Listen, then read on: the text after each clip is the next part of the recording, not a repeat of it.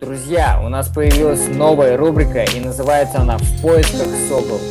В этой рубрике мы с Сашей разговариваем с ребятами, которые эмигрировали из России в поисках себя. Кайфуйте и слушайте. Сокол. Кубика рубрика. Нашли себя... Кубика рубрика. Значит, получится? Вот, вот сейчас за окном стопроцентно январь в Иерусалиме, и А, промо, промозгло вроде бы и тепло, но при этом холодно. мгм. Вот. А, И отопление отключили, и в домах тоже холодно. Все как там зимой, и это очень похоже. а там Новый год отмечают так же, да? Я не помню просто. Ну, я не, знаю. Нет, нет, нет, вообще, э, вообще не так. Э, Государство живет по, по своим законам, да, там по, по своему э, летоисчислению. Ага. Э, значит, э, и в сентябре проходит так называемая Рош-Шана. Ага. Э, ну, как бы Новый год в Израиле, он проходит в сентябре, в э, 31 декабря это даже не выходной день, хотя большое количество и русских, ну не то, и европейцев, в принципе, кто отмечает именно 31 числа Новый год. Мгм. Слушай, а скажи, как Вот, ну, много вообще в Израиле русских, как, как правильно говорить, русских евреев? И так вообще говорят? Ну, наверное, смотри, надо... начала- Выходцев из России. Окей, ну, не, есть, я бы даже больше ну, сделал такое объединение, не выходцев из России, а выходцев из э, СНГ. Это Мгм. правильно, потому что.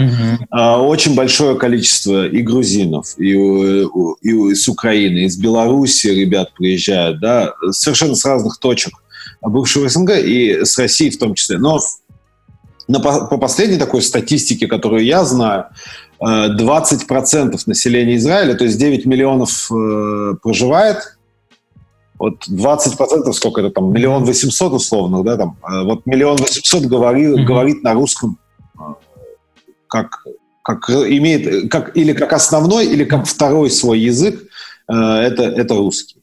20% Понятно. населения. Слушайте, ну, а, как вы уже поняли, друзья, всем привет. Всем Это Согл подкаст. А, С вами Адель и Саша. Всем привет. А, Я думаю, вы поняли, о чем мы сегодня будем разговаривать. Мы сегодня будем разговаривать а, об стране Израиль. Сегодня у нас в гостях Давид. А, Давид, Здрасте. Здрасте. сколько ты прожил э, в Израиле Эй. в общей сложности? Но это так, э, значит, если все, наверное, взять, ну, порядка полтора года, два года. Но это такими набегами, да, на два, ну, условно, у нас таких два, два набега по 8 месяцев. Это то, что мы ездили. Э, В два этапа у нас. То есть мы не, не, не сразу так с головой. Понятно. Но, а, а это как-то происходило, ну, вы приезжали сюда, потому что хотели приезжать сюда, или, а, или потому что надо было, как, например, в Китае, как, э, Адель, помнишь, как это называется, когда они обновляют визу, что ли, что-то такое?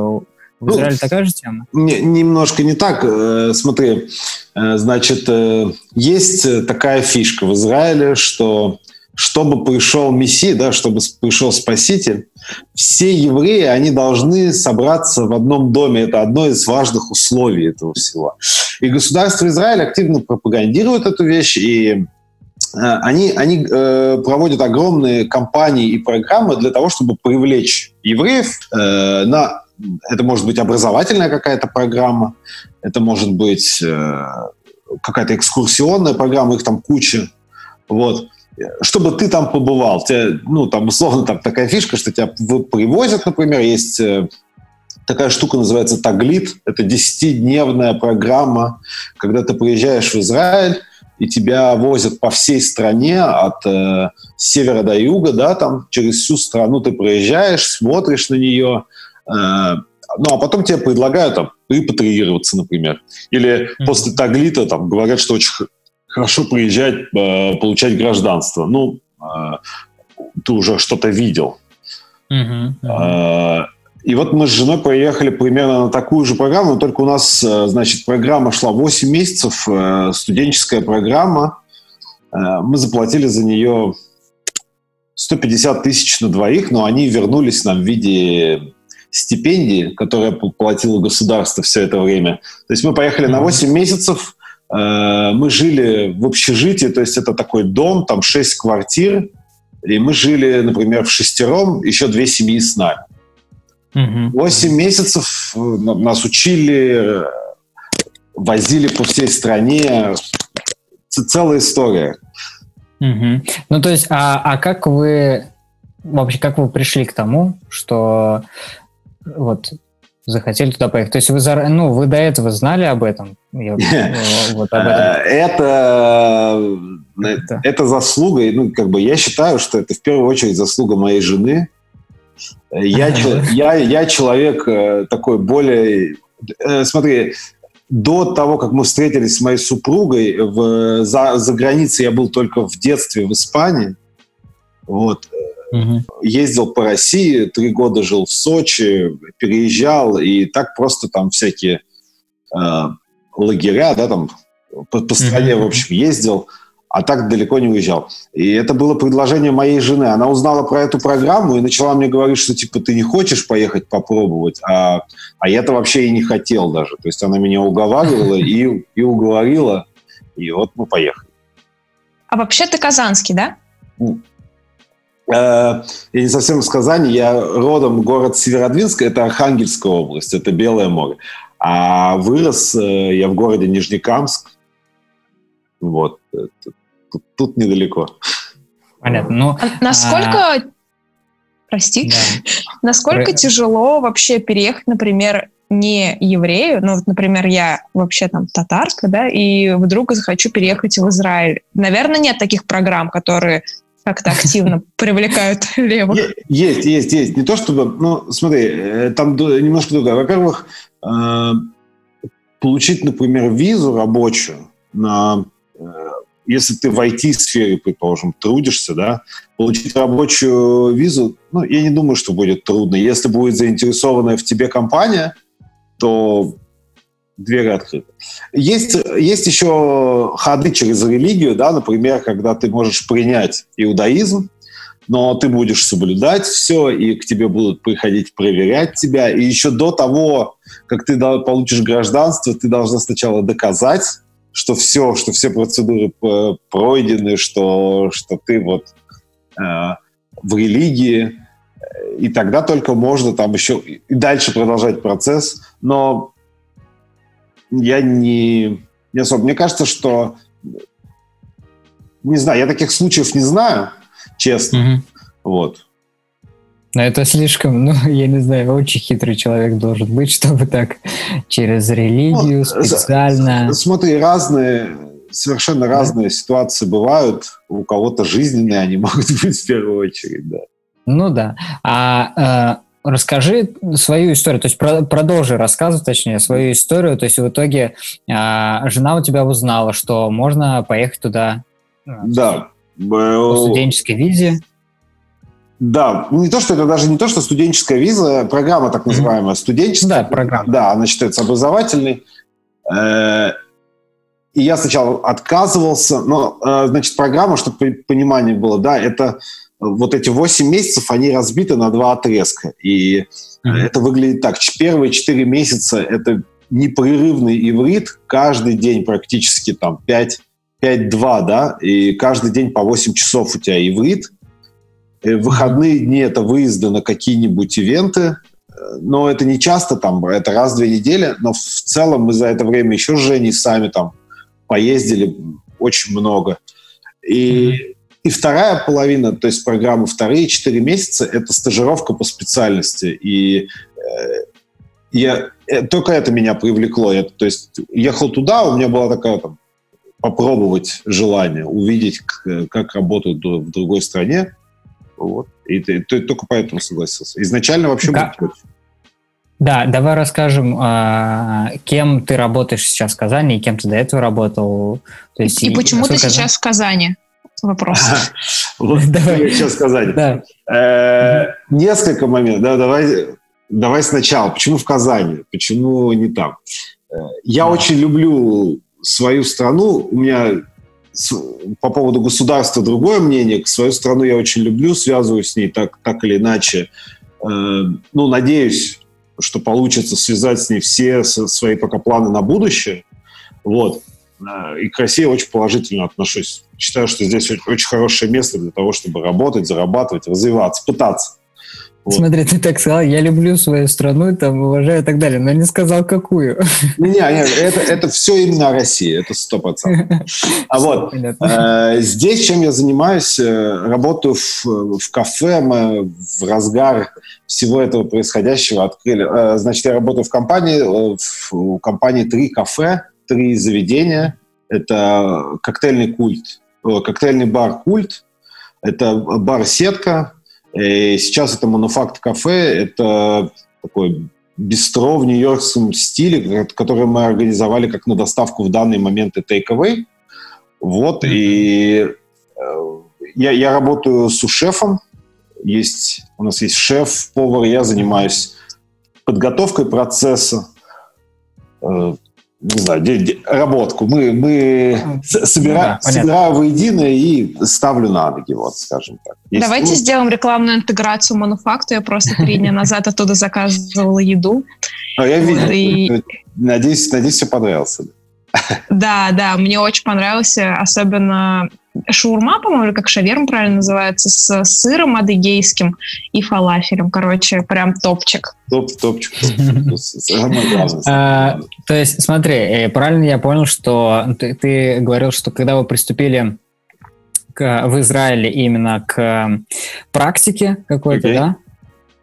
А, получается, ты практиковал что? Ты работал там поваром или... Да. Или какую э, Через 4 месяца после того, как, э, ну, когда у меня уже вот часть, э, часть иврита, да, вот этого обучения у меня подходила к концу, я начал искать себе стажировку и нашел ресторан в Тель-Авиве, который мне понравился. Я пошел туда, поговорил. Ну, как, то есть я плохо знаю иностранные языки, да, я, я очень mm-hmm.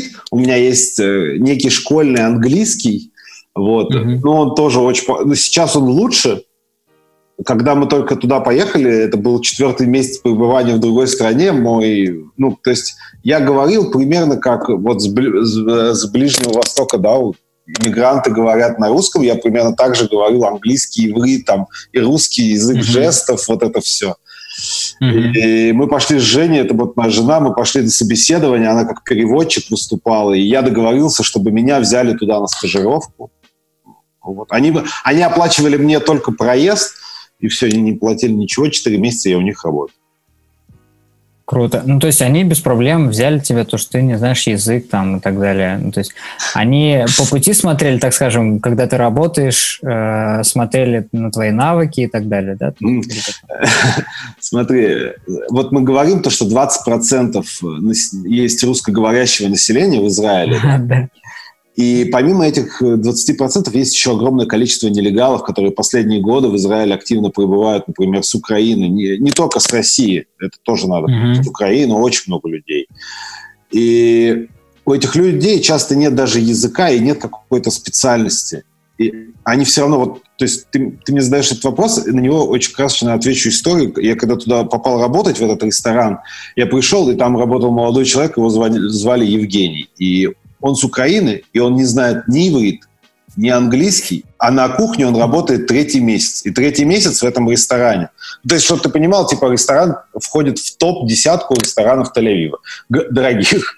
А, а я ему говорю, ты как вообще понимаешь, что тебе говорят, что тебе доносят? Он говорит, я не знаю. Я сначала, говорит, вообще ничего не понимал. Но, но, но говорит, через неделю я понимал все, что мне нужно делать уже без проблем. Ну, то есть, грубо говоря, они там показывают... Э, да, типа... Смотри, из-за того, что еще помимо, помимо русских, то есть страна-то, по сути, собрана из иммигрантов, да, э, туда, когда страну собрали, помимо местного населения, туда огромное количество поехало людей, и всю, всю историю страны приезжает. И очень много там французов, например, тоже. А, э, есть и немцев, и французы, и американцы. И поэтому мульти, мульти разговорная, да, такая страна, которая готова адаптироваться. Они привыкли к этому. Вот. Понятно. А, ты работал в ресторане, и значит, ты готовил кошерную еду? Я так подвя- подвязываю. Да, ну, Потому что я хочу спросить, смотри. что такое кошерная еда? Давай про нее поговорим. Блин, э, тоже целая история, и надо понимать, что не все, не все рестораны в Израиле кошерны, и, и mm-hmm. даже многие израильтяне сами знают, что 90% кошерного это невкусно, ну, часто невкусно. Uh-huh. Я работал и в кошерном ресторане, и в некошерном ресторане. Э, значит, про кошерность, ну, тут э, напрашивается аналогия с халялем, но немножко не так. Uh-huh. Значит, э, кошерность говорит еврею о том, что можно, а что нельзя, что правильно, а что нельзя. И кошерность это может быть не только в продуктах, но это даже это некий свод правил, который касается и даже юридических, и бытовых аспектов вообще твоей праведной жизни, вот так скажем. И mm-hmm. Кашрут там, например, говорит, что, например, свинья, э, верблюд – это не, не кошерные да, животные, которых нельзя кушать.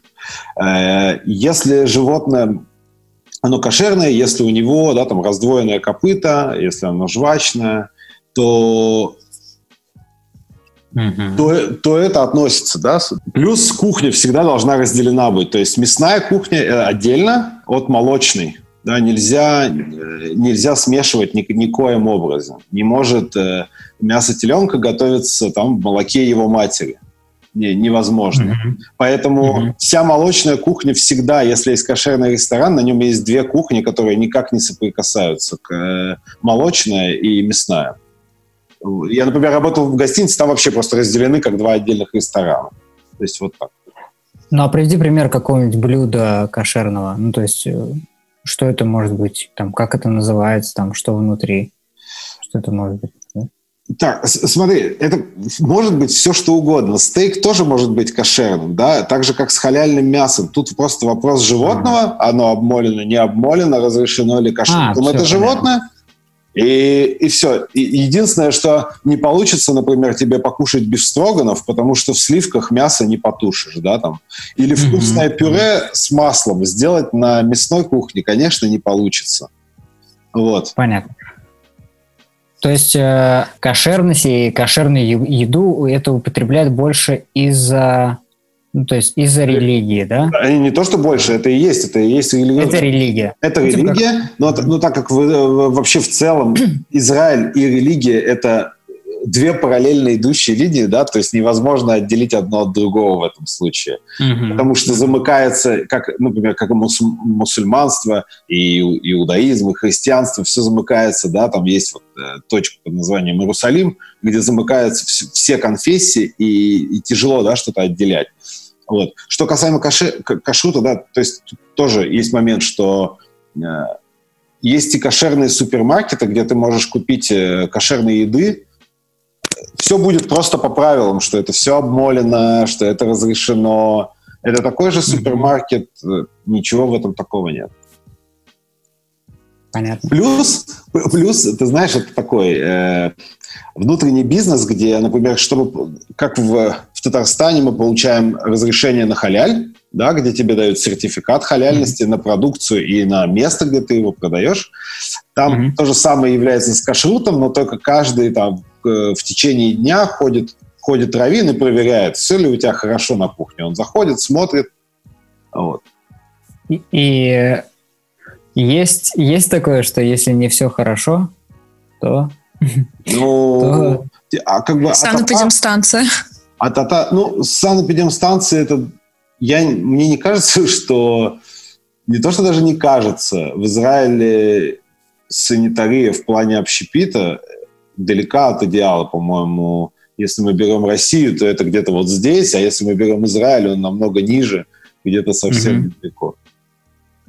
Слушай, э, мы тебя прервали на моменте, где ты рассказывал про то, что у тебя кафе, ну, ты занимаешься да не у меня разработкой кафе. кафе. Ну да, да.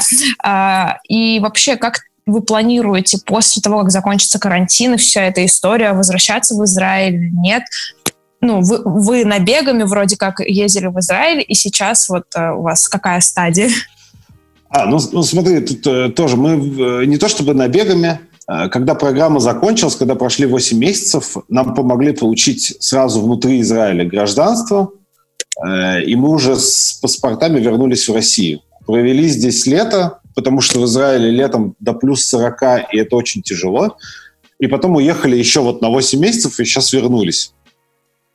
А, планирую ли я возвращаться обратно в Израиль? Там, э, мы же не, не знаю. Мне кажется, что пока нет.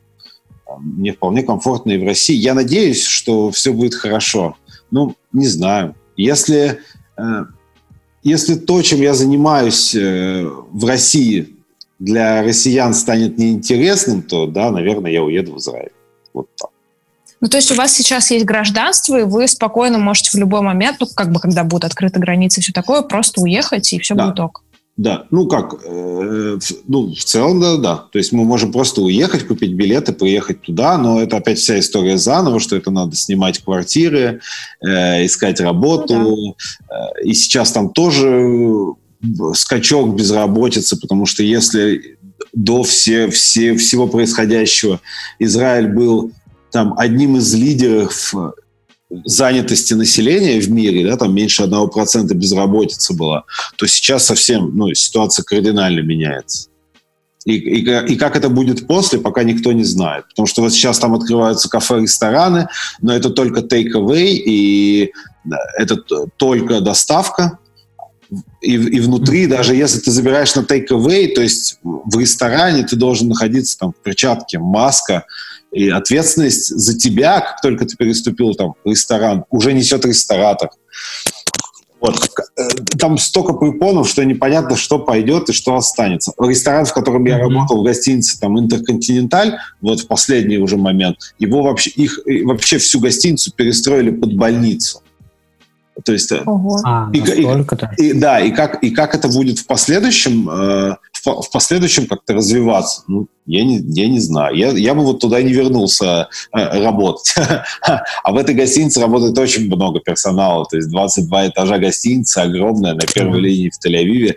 Э, 500 520 номерной фонд, там 520 номеров, ну, то есть но это все равно удивительно, э, насколько, ну, по факту быстро можно получить гражданство, потому что ну, я там знаю, как в Европе это делается, знаю, как это делается в Америке. Это все, ну, вопрос очень долгого количества времени. Даже если у тебя есть рабочая виза, получить там вид на жительство и так далее, ну, очень геморно. И то, что вы там... Тут, тут, же, тут же опять, да, надо понимать, что э, это как как сказать, это льготная, да, такая упрощенная вся процедура. Э, то есть, по сути бы, я мог и не ездить ни на какие там восьмимесячные программы, я мог в консульство в Москву поехать, сказать, э, здравствуйте, вот, вот там мои документы, подтверждающие мое еврейство, и э, скорее всего, 90% что консул бы мне одобрил, и я бы полетел, сразу получил гражданство. Еще, не, еще только как только я с самолета перешел, угу. перехожу дорогу в таком, при таком развитии событий, мне сразу же дают паспорт, и я уже там гражданин Израиля.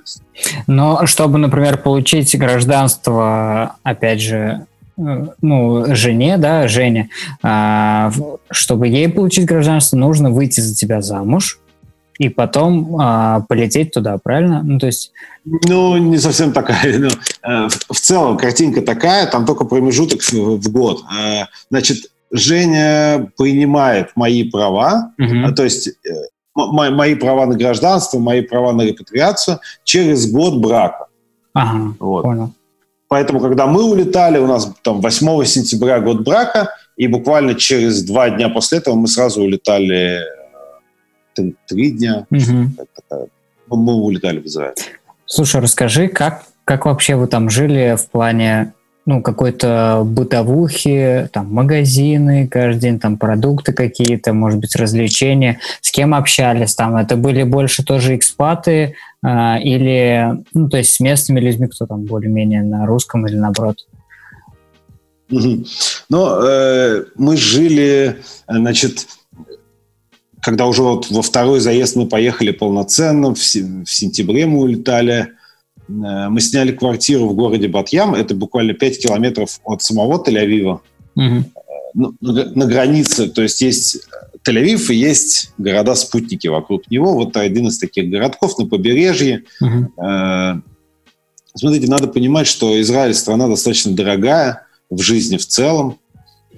Ну, и... да, это, я думаю, каждый знает. Да, не-не, ну, то есть тут, смотри, это такая, во-первых, Тель-Авив входит в десятку самых дорогих стран мира, ой, городов, городов мира, да. И, по-моему, Израиль там находится на 18 месте в э, градации. То, достаточно дорогая страна, mm но при этом доста- достаточно высокие зарплаты. Вот. Э, как, как жили? Я, я занимался бегом, ездил на работу на велосипедике. Женя работала в магазине и ну, тоже недалеко достаточно от дома. Что касаемо досуга, ну это вот тоже есть, это, мне кажется, что это одна из самых таких тяжелых моментов, тяжел, это один из таких тяжелых моментов во время переездов, да, особенно в другую страну, найти некий круг общения. Но вот нам повезло, что когда мы ездили на программу, мы нашли там ребят, с которыми вроде 8 месяцев уже пожили и общались вместе, и у нас уже был некий круг, и это, конечно, выручало, потому что выходные есть с кем провести. Uh-huh. И, и я знаю много ребят, кто, например, просто переезжал в Израиль, там, он один там полетел из Москвы, прилетел, снял квартиру, начал жить. Э, ну, для меня и я человек достаточно социальный, поэтому для меня, для меня бы такое развитие событий было тяжело очень. Ну да, но а вообще, ну то есть чем вы занимались в выходные? Что это такое? Ну, типа тусовки какие-нибудь там, я не знаю, клубы, э, куда-то есть, путешествовали, может быть? Мы объездили всю страну. Страна там 612 километров всю в длину. Э, ну, да, это как бы от Казани до Уфы 500. До Оренбурга. До, до Уфы больше, чем 500, но до Оренбурга. Вот от Казани до Оренбурга 600 километров. Примерно вот такое расстояние. Вот. Но, значит, помимо этого, как бы Израиль сам тусовый, как бы, тусовая страна и очень любит электронику, и достаточно много рейвов проходит, особенно в Тель-Авиве, если мы берем э, достаточно тусовый городок. Uh-huh. Ну и плюс путешествовали, огромное количество кафе, ресторанов, куда сходить. И это, по-моему, самое, одно из самых главных развлечений Израиля – это есть постоянно 24 на 7. Вот. Ну, так оно устроено, наверное. Потому что, во-первых, развито очень, что ты не ешь дома, и ты это видишь постоянно. Идешь на работу с утра, полные кафешки, идешь вечером, полные кафе и рестораны людей, и ты уже сам начинаешь к этому привязываться, ловить с этого какой-то интерес, да. А, а по поводу путешествий очень круто, что да, Израиль туристическая страна, они строят, ну, у них целый бюджет страны на этом. Я даже боюсь представить, что сейчас будет, да, mm-hmm. когда будет просадка в мировом туризме. Но у Израиля это огромный пласт, то есть у них э, э все, что только можно, какой-нибудь камушек, какой-нибудь овражек, это какая-то библейская святыня, это, а вот здесь останавливался Наполеон со своей рот. Ну, то есть э, есть много вещей, которые монетизированы или просто сделаны для туризма. Mm-hmm. Все вот в ту сторону. Э, и, и там интересно, ну и плюс природа, да, если на юге это пустыня просто непроглядная, да, там, э, то с другой стороны, на севере, да, там, там уже голландские высоты, и там э, леса, и там поля, и там mm-hmm. вообще очень приятно, особенно русскому человеку, э, так, так, такая зеленая атмосфера, очень похожая на, ну, мне кажется, что Кавказ там где-то рядом, особенно когда подъезжаешь к Голлану. Вот. Слушай, а как ситуация с соседними странами вообще там чувствуется?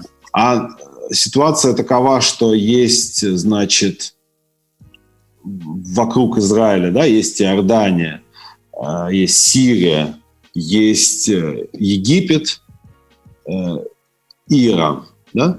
Угу. Вот. Значит, со всеми, со всеми этими странами, кроме Египта, даже нет никаких э, да, дружеских соглашений, скажем так. Вот. Они просто отсутствует.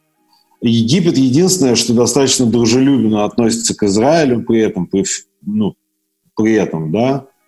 Э, есть еще Ливан, который настроен достаточно, не, ну, как это правильно говорить, вражески. Неоднозначно. А. Неоднозначно неправильно, нет. Все, все эти страны достаточно, но они неположительно относятся к соседству с Израилем, да, как и Иордан, как и Ливан тот же самый, mm-hmm. да, и Сирия в том числе. И, например, на севере есть такая гора, называется Бенталь, и она прям граничит, там есть граница где-то Дамаска, 80 километров, по-моему, да, mm-hmm. оттуда ви- видно, видно уже все три грани- границы с этой стороны Израиля. А, вот. И но, но при этом, при всем, я, например, только со стороны газа, сектора газа видел какую-то агрессию да, ну, да. Лично меня то, что э, Даже, ну, да. я на самом деле, когда готовился, тоже э, читал постоянно новости, что в секторе Газе что-то происходит. Да я даже в детстве помню, вот, ну, знаешь, типа... Ну, там, там всю жизнь, да. там всю жизнь что-то происходит. Это такой кусочек, это такой кусочек на карте, который никому не нужен. Угу. Э, в, в свое время от него отказался Египет, потом от него отказался Израиль, и вот они, а, они там живут, у них есть свой порт, у них вообще своя реальность, реальность есть. Ну, если посмотреть фотографию, то есть там, ну, интересно, что там происходит, да, там, это гетто, по-моему, это одно большое гетто, э, где развиты очень радикальные взгляды, и э, много того, что эти люди делают, оно не то чтобы в корне неправильно, оно вообще нарушает любую логику, да, когда они запускают ракеты по мирным городам, по по гражданскому населению, да, mm-hmm. когда они, они запускают, там есть такая практика, они делают гелевые шары, на которых э, завязано, да, там боезаряд, и он летит. Он далеко не пролетит, но где-то он бахает, падает и взрывается. И в приграничных э, с газой городах вплоть до такого делают, что бомбоубежище делают, например, в виде улиточек, да, то есть это чтобы дети не пугались бомбоубежища, а они бегут в улиточку mm-hmm, mm-hmm. или в, э, вот такие вещи и, и и такие соседи, они, конечно, ну не очень. Вот. Но а, был что-то было такое, ну, как, какие-то, я не знаю, военное, не военное положение, но какое-то чрезвычайное. Сирены, сирены, сирены, ну, не, не было чрезвычайно. Смотри, mm-hmm. э, настолько люди, живущие в Израиле, привыкли к э, сиренам, mm-hmm. к тому, что иногда прилетает что-то.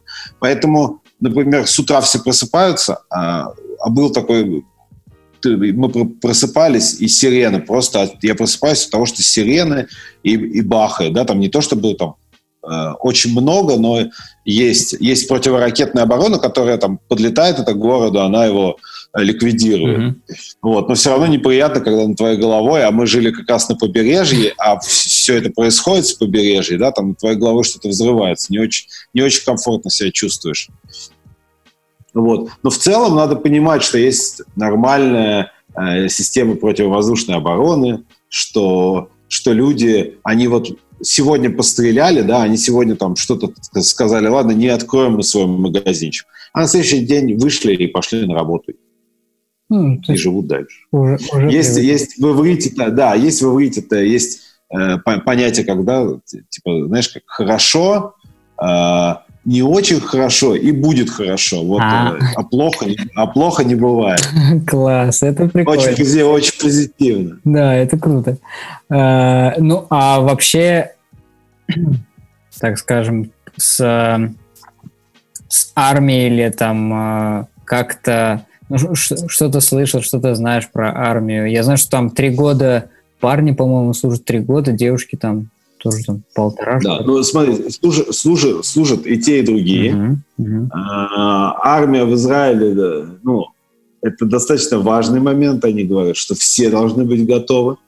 А, в армию попасть тяжело. Армия дает достаточно много льгот, особенно, ну, в первую очередь надо понимать, что эти льготы это будут для солдата-одиночки. Ну, много, я знаю людей, которые не решили не идти в армию, и было несложно от этого отмазаться, скажем так. Но большинство людей, конечно, хотят и идти, и идут. Вот. Хотя я честно, я общался с теми, кто отслужил, и они говорят, что особо многого они не получили. Ну, получили друзей, э, что, что-то как-то, но есть, есть э, моменты, например, что армия, она готовит специалистов. Предположим, что ты айтишник, который пошел, ну вот у тебя есть какая-то специальность, mm-hmm. ты, и ты пошел, ты, предположим, инженер, ты в армии был инженером, все тебе, у тебя хорошо, и потом армия через свои контракты, предположим, тебя устраивает в Microsoft и, или в другую, любую там, большую компанию, с которыми имеет свои отношения, да, ты там, например, работаешь над разработками для армии в этой компании какое-то время на контракте, тебе mm-hmm. зарплата платит армия, но ты работаешь там. И много людей так получают работу потом в, в хороших компаниях. Прикольно. Шогу.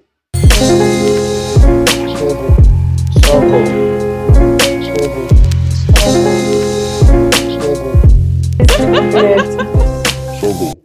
Да, я хотела вообще спросить, какие выводы э, у тебя появились после того, как э, ты пожил в Израиле.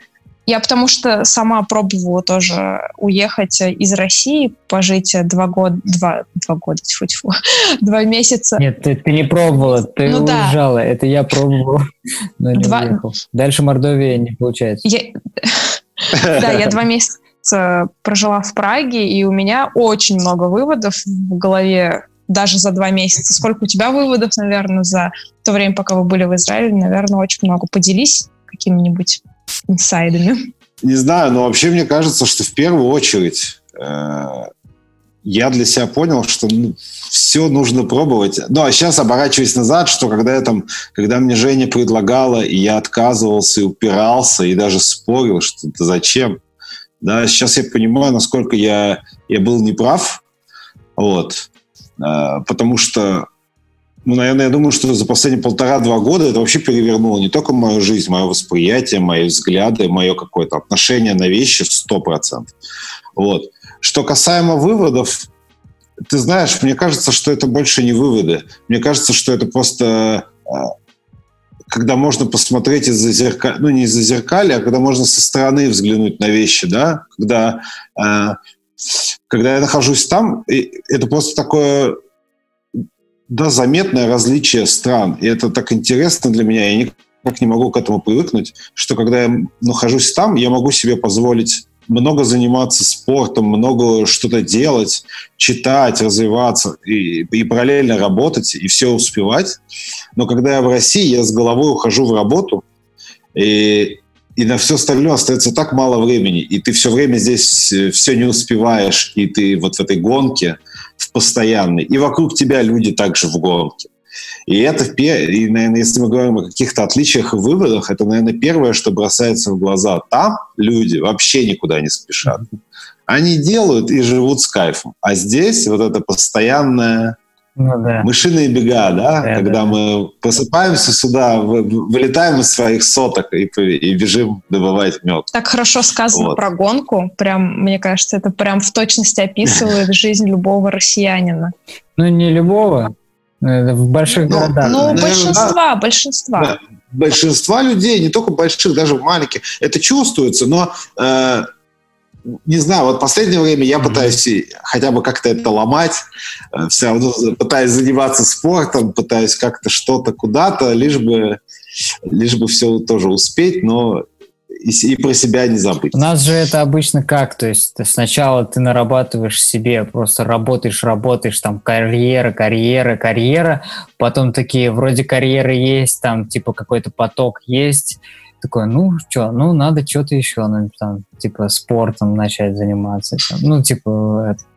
И после этого только начинаешь как-то Просто нельзя, понимаешь, мне кажется, что это любой, любой труд это требует какой-то смены. Почему, да. Почему наши родители ездили на дачи и садили помидоры? Это, мне кажется, не ради того, чтобы выросли помидоры, ну и это тоже, а чтобы сменить вид деятельности, чтобы, э, чтобы как-то поменять, чтобы потом это, на это, это смотрелось. И как, а, э, для меня это, например, вообще ценная штука, потому что так как я вот со всеми своими поездками уезжаю, приезжаю, работаю, то я все равно в одном месте с одними людьми. И это очень прикольно приезжать через какое-то время, и ты уже со стороны на вещи смотришь. Ты, ты, ты не внутри, а ты еще пока со стороны, и видно очень много. И, и продуктивность твоя намного выше, потому что ты видишь, над чем работать.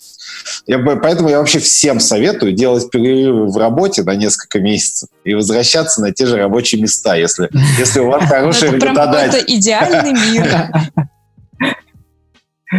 Слушай, ну, только мы сами вокруг себя можем его построить, поэтому... Ну да, да. Это на самом деле очень такая мысль... Глубокая. Глубоко, да, вот это слово, вот это. Слушай, ну вот э, меня все равно, вот Адель, например, да, я с Адель э, много спорил э, в очередной раз, когда она собиралась уезжать э, в Прагу, ну, мне немножко непонятно было, почему, зачем и почему люди уезжают из России в плане, ну, есть же такое, э, что знаешь, типа, есть адекватные люди, которые, э, ну вот, например, у вас, да, попробовать там, э, то есть есть возможность реально по, пожить в другой стране, поучиться, поработать там и так далее. У, а, у Адель, ну, она всю жизнь путешествует, и у нее это в крови, и она хотела всегда это попробовать там и как бы разви- развиваться, да. Но есть такие люди, которые, смотря вот на вас, двоих там, например, допустим, это я, да, типичный русский такой чувак, который тоже выиграю зеленую карту и, э, и в Америку.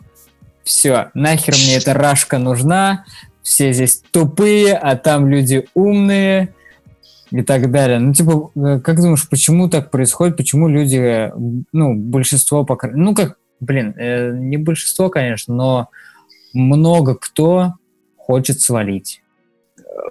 Давай так часто все, все, что происходит вокруг нас, оно же так или иначе, да, там складывается в мнение. Почему, почему люди... Половина тех людей, которые говорят, я хочу отсюда уехать, они просто, ну, не, они ничего другого-то и не видели. Да. А, или видели, или видели там, попутешествовав чуть-чуть, увидели, и они подумали, о, кайф, я бы хотел уехать, например, ну, предположим, да, я бы захотел уехать в тот же Израиль. Угу. Но то, что там тебя никто не ждет, что они почему-то не думают о том, что там, там тоже люди не, не, не сверхдобрые, хотя они, конечно же, добрые, супер лояльные, но это все равно не говорит о том, что там просто им человеку все дадут, все, что надо. Да? У нас люди так думают, они думают, вот там вот хорошо, а вот здесь вот плохо, потому что здесь работать надо. А то, что там, ну, предположим, там в Америке, да, там, и в, в том же Израиле или в Европе работать надо в два раза больше, потому что есть еще и конкуренция на твое рабочее место, они об этом не думают совсем. Вот. Тут такая, такая грань, да, Угу. Ну, да, я согласен, что люди думают, что там не надо будет работать. Они смотрят просто на а, людей, которые там живут, и их порядки, там их там день обычный, да, то есть у них там берем там сиеста, да, например, где это в Испании, по-моему. Да, да, в том числе, в том числе, да, это э, тут у человека начинается мышление немножко. Я вот э, общался с ребятами там с Украины, которые в Израиль приезжают, для них все традиции чужды, да, если мы говорим там шаббат, например, когда в пятницу все закрыто, только там mm-hmm. арабские какие-то частные магазинчики, вся, по сути, все закрыто, ну, там ночные клубы какие-то, да, есть тусовки, что-то как-то, но большая часть государства, она отдыхает. Транспорт uh-huh. не ходит, никто толком не ездит. И для этих людей это шок, они вообще не понимают, как это происходит. Вот. Э, к этому трудно привыкнуть сначала, и любому человеку. Да? И, и так кажется, вроде это интересный новый опыт. Сань, ты вот э, сказал фразу, я хотела все пыталась ставить, короче, о том, что многие люди в России сидят и говорят о том, что вот, сейчас э, бы переехать, все такое. Самое же интересное, вот я проанализировала, что зачастую те люди, которые сидят и постоянно жалуются, они-то не переезжают. Самое, самое что смешное, это, что это, а, да, именно, да, да. И, именно эти люди, они остаются и до, до конца жизни жалуются там на государство, на условия и т.д. и т.п. И по поводу того, что там очень много с СНГ переезжают, я вообще пыталась понять, насколько вот процентовка стран СНГ и, например, э, тех же англичан, условно, да, ну, вот процентовка эмигрируемости, если так можно сказать, э, это вот прямо видно сразу, в каких странах жить, ну, не очень. Вот согласитесь, что вы вряд ли встретите много англичан в России, ну, как бы, которые такие, блин, хочу эмигрировать в Россию. Да, да, да. Вот. Или, или же, например, я не знаю, австралийцев. Канадские люди, да. Да, да, да. А если мы берем там Узбекистан, ту же самую Россию, вы россиянина встретите в любой стране, вот реально, даже в какой-нибудь Уругвай уедешь, ты стопудово там встретишь русского человека. Это прям... Ну, давайте подумаем, ну где, может, где нельзя встретить? Ну, мне кажется... Даже мне на кажется... Северном полюсе ты встретишь. А, ездил в феврале, в начале февраля летал в Испанию, и в Барселоне жил не совсем прямо рядом с Барселоной, то есть, ну, это уже там а, от площади Испании 10 минут езды на автобусе, в общем. А, и там такой как бы спальный райончик, и я нашел на гугле столовку, ну, как бы местная столовая, написано, все вкусно. Э, я пошел туда, прихожу, и начинаю на английском спрашивать меню, начинаю пытаться завязать диалог. Женщина, она мне говорит, ты из России? Я говорю, ну да. Она говорит, я из России, давай нормально. Я говорю, ну окей. Вот. Э, а она оказалась из Саратова, и она переехала просто вот 10 лет назад, так получилось, переехала сюда, вот Везде, везде, везде, где, где хотите, я уверен, можно... Я обожаю такие человек. истории, когда реально с кем-то начинаешь разговаривать, и зачастую, по мне, например, не сразу чуют, что я там из ну России. Да, у, меня, у, меня, с английским еще. У, меня, у меня акцент не очень сильный, но когда просто вот разговариваешь, там проходит минут 15, и вот доходит этот разговор, а ты вообще откуда там? Потому что мы там понимаем, что я там не выгляжу как итальянка или как испанка, я выгляжу, ну, как, как uh-huh. кто-то. И, оно, и всегда вот этот вопрос, а ты вообще откуда? Я из России, а я тоже. Ну, давай на русском тогда. А какие у тебя были случаи? У меня есть один случай такой. Давай, начни ты, а я пока вспомню. Э, мы были в Праге просто на... Какая там, главная Староместская площадь, да? Да, да. Э, вот, и, ну, как и все туристы, там много туристов, там много катались тогда, это был, ой, я не помню, сколько лет назад, 4, 5. Эм, на сигвеях там катались русские ребята, там есть, которые катаются на сигвеях и дают экскурсии, короче. И один такой чувак подъезжает ко мне, типа, «О, oh, hi, how are you? Where are you from? Uh, I'm from Russia». А, ты русский, что ли? Поехали это, с нами на экскурсию. Сразу такие, ну, типа, даже там это, просто все понятно. Ну, это со мной в, в, в этом плане. Нет, слушай, и... в Праге реально всегда там русскую речь легче услышать слушать, чем чешскую, если честно. То, что там очень много СНГшников, прям очень. Угу.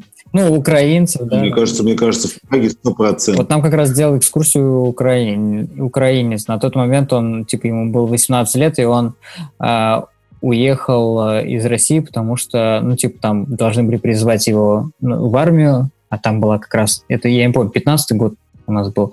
И вот ну, понятное дело, почему он не хотел. Вот, ты вспомнила, Адель? Uh, у меня есть история, но она не совсем подобного плана. Uh, мы когда были по Work and Travel, работали в Рестике в Штатах, uh, там было очень много ребят с Литвы, вот, и ребята с Литвы, ну вот поколение, которое как мы, они не очень хорошо знают русский. Как бы их э, поколение их родителей, они все базарят спокойно. А вот эти как бы не очень. И большинство, они не понимали нас. А те, кто понимали и разговаривали на русском, сразу там при встрече мы познакомились, они сразу сказали, там, давайте на русском, мы все понимаем. Вот. И был один мальчик, которые, как мы думали, не разговаривают на русском языке. И зачастую мы с подругой оставались наедине, мы с, мы с ней и этот мальчик. И, ну, вы сами понимаете, да, ты когда понимаешь, что человек разговаривает на русском языке, обсуждаешь как бы все, что хочешь вообще. Благо у нас как бы фильтр какой-то определенный стоял на какие-то темы, но мы как бы откровенно могли разговаривать. И в какой-то момент, через две недели после того, как мы проработали вместе, обсудили, наверное, вообще при этом пацане все, а, мы что-то там обсуждаем, и он просто на чистом русском вклинивается в разговор, и начинает нам что-то говорить, и мы просто такие сразу в голове начинаем перебирать, что мы обсуждали за все эти две недели. И оказалось, что он э, с Вильнюса, но у него папа белорус, и они в семье разговаривают только на русском.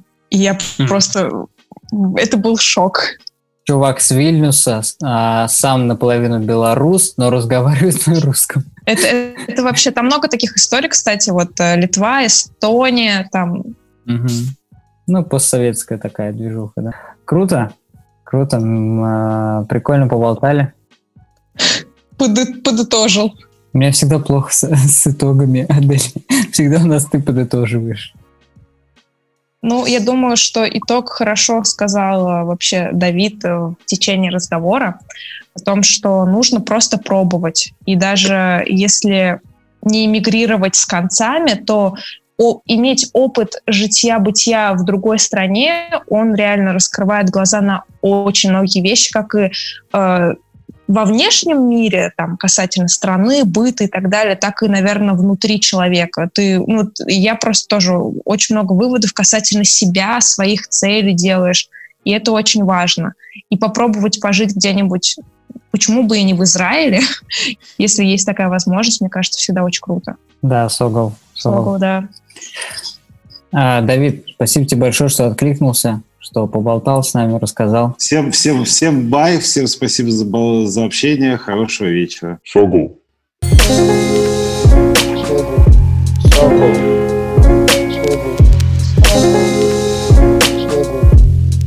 Шогу.